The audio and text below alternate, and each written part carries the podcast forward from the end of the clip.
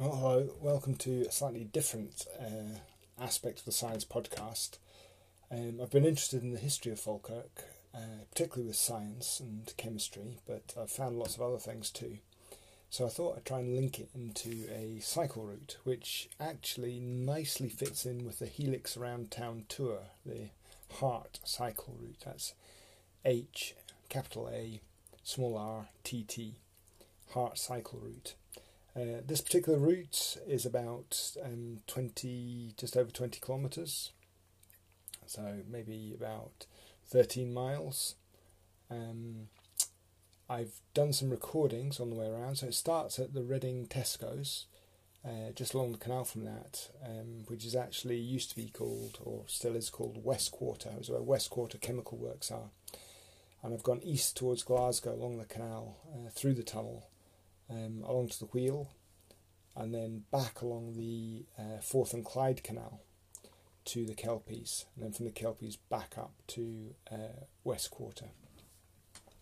Hope you enjoy the podcast. Um, I've got the route, I'll link it or add on the route I took, um, and I'll link it to the HARTT cycle route.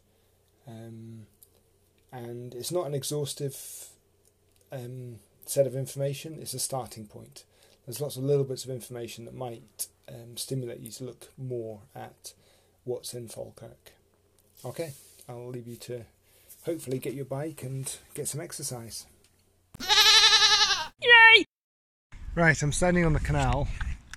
Um, I'll use what three words to indicate where exactly I am, but this area used to be known as West Quarter. Um, if I look to the east, uh, Tesco's is over the big Redding Tesco's is um, in that direction, um, and Edinburgh. Uh, the other side of the canal is mostly covered in trees, and it's difficult to pick out, but you have to stop and look. There's a swing bridge. You can see the semicircular bit where it's meant to land on this side, and the bridge is on the other side covered in vegetation. But this is part of the West Quarter Chemical Works. Um, the West Quarter Chemical Works started off by making sulfuric acid um, then graduated when um, Alfred Nobel of Nobel's the Nobel prizes got involved, and they started making explosives and detonators. Uh, most of that was taken across to Ardeer on the west coast uh, in Ayrshire. Um, but the company start, uh, was used heavily in World War II um, and when most of the after World War II and it shifted to Ardeer, they still made detonators. At its height, they were employing 1,700 people. Um, and if you read about how the factory was constructed and what they had to do, it was mostly on the, um, I think, on the north side, which is now a caravan park, and there's Jenkins, uh, Cam's Construction, and a, a dog. Um, company that do I don't know dog walking or something. Um, and they built the bridge so they could actually go across to the other side. Uh, I think this area under canal was also used for swimming. I think the uh, hot water effluent from the plant was pumped into the canal, and that made the canal much warmer, so people would come and swim at this area here too. Um, the bridge was used, uh, had rails on it. The explosives are mostly um, touch sensitive, and uh, any jolt would cause it to explode. So there could be no dust, no grit, very, very dangerous work. Uh, explosives form part of the higher, no, they don't form part of the higher chemistry course. Ex- explosives are made, um, touch sensitive explosives are made from T trinitroglycerin. And glycerin, uh, propan 123 triol, is a byproduct of soap manufacture. Um, so, soap manufacture was a big uh, product from Grangemouth.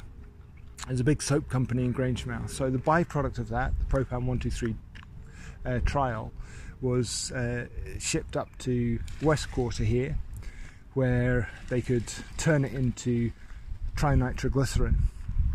Interestingly, uh, trinitroglycerin is also used as a vasodilator uh, to, to uh, lower blood pressure. Um, Nitroglycerin is touch sensitive, and the only way to immobilize it, which um, I think Alfred Nobel found out, was to mix it with this Kieselguhr, which is a kind of clay which stops molecules coming into contact with each other and setting off that explosion. It's much better if it's controlled with a detonator. Um, a link with Falkirk, Falkirk High School in particular, or well, not directly with Falkirk High School, the school before Falkirk High School, is that George McRoberts was an alumni of Falkirk High School. Um, he served as a soldier, he got his chemistry degree from Glasgow University, and he set up the chemical company with others. So, an interesting bit of history just here in West Quarter on the canal um, at this one section. Okay. Right, I'm here at the Laughing Greeton Bridge so on one side, which is the Edinburgh side, it's 1821 for the bridge. It's Bridge 61 and there's a laughing face. Um, whereas the other side has a greeting face. There is a, um, a picture of Richester Rags which uh, says why so sad and it says the canal contractor working from Falkirk went bust. So I'll have to have a have a look at that.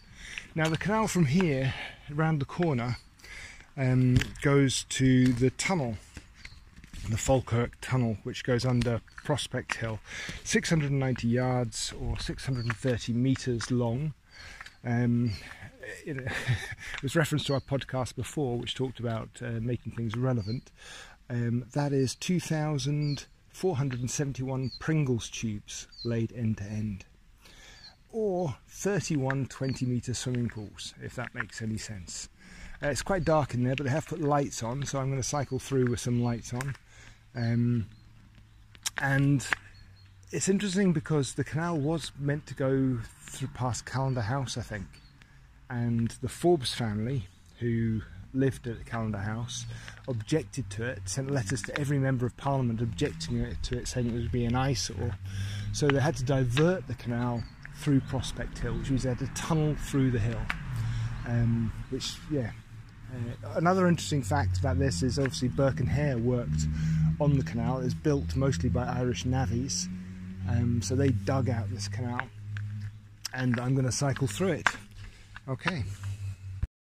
Right, I'm in the middle of the tunnel now, approximate middle, and there's lights all the way along on the side. There's um, apparently the disco zone at the moment where it's flashing coloured lights.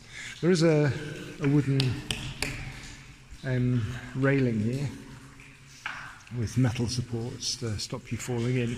And this would be a path so that uh, the horses could walk and pull the barges bef- through the tunnel um, before they were motorised.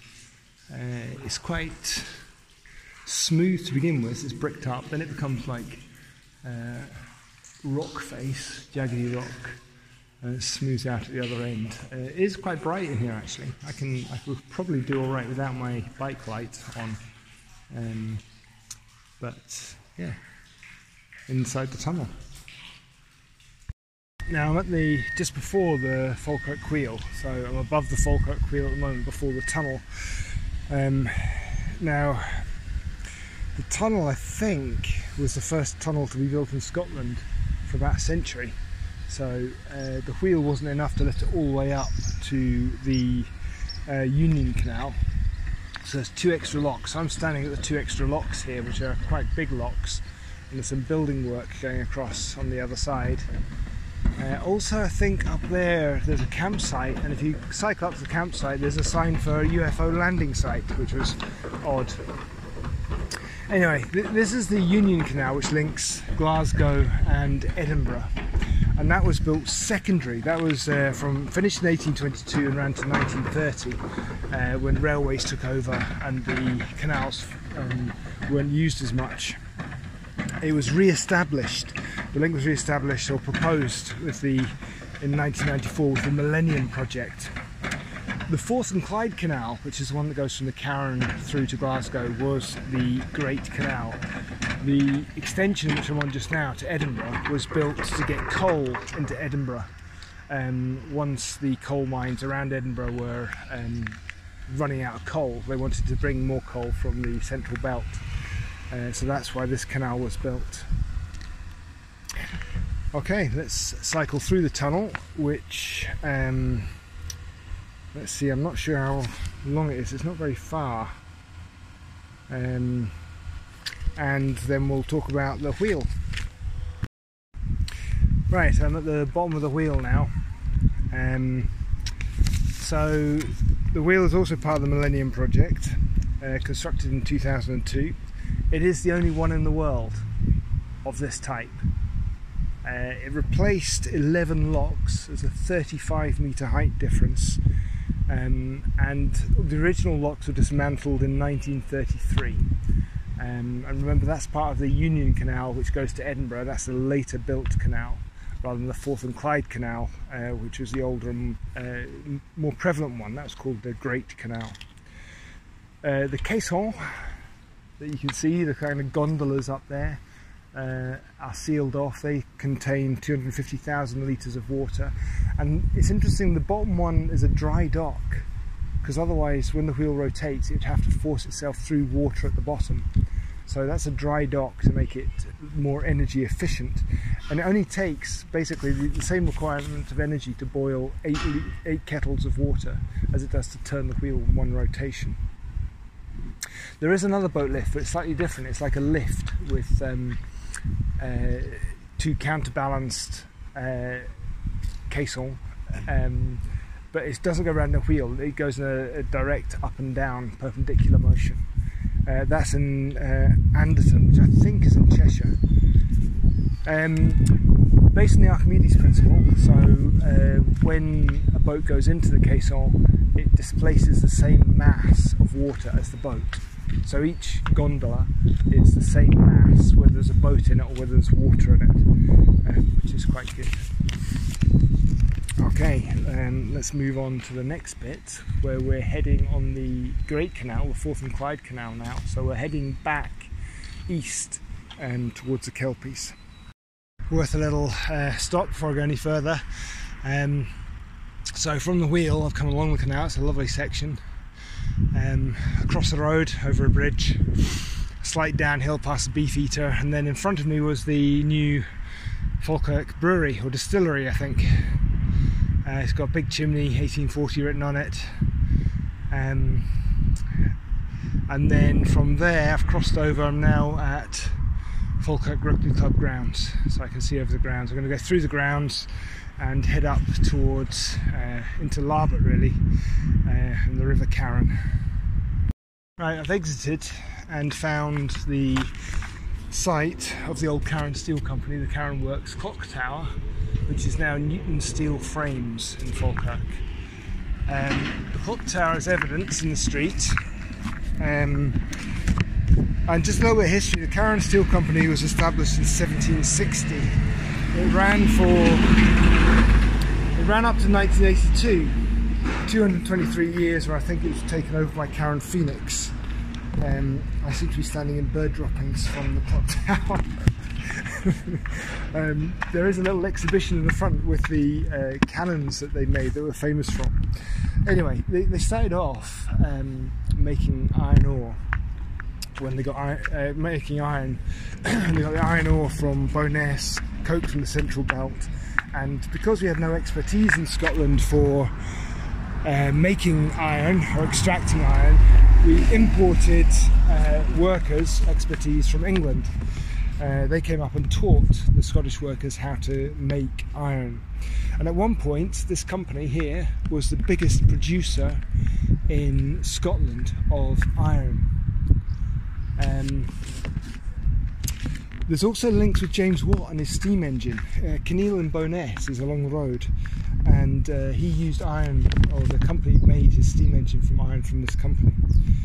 There's also a link with cannons. There's an exhibition underneath with um, cannons. So the carronade is a short barreled cannon which could be used with a, a, a, smaller group could be, work the cannon it had a shorter range could be reloaded more quickly and it's used in the Royal Navy between 1780 and 1850.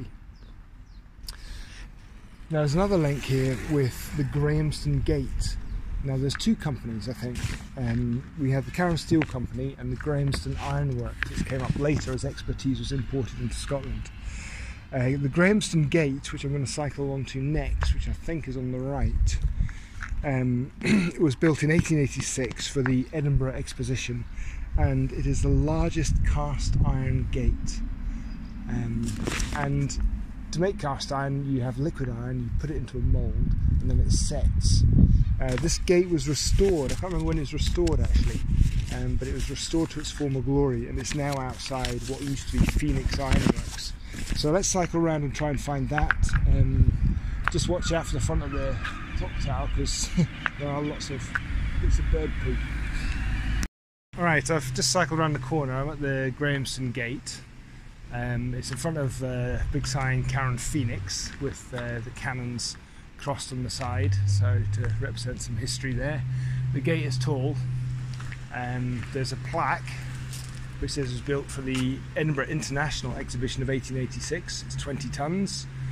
Um, Carron Phoenix Limited refurbished and re-erected the arch in 2002 as a tribute to the skills and artistry of the ironworkers of Falkirk.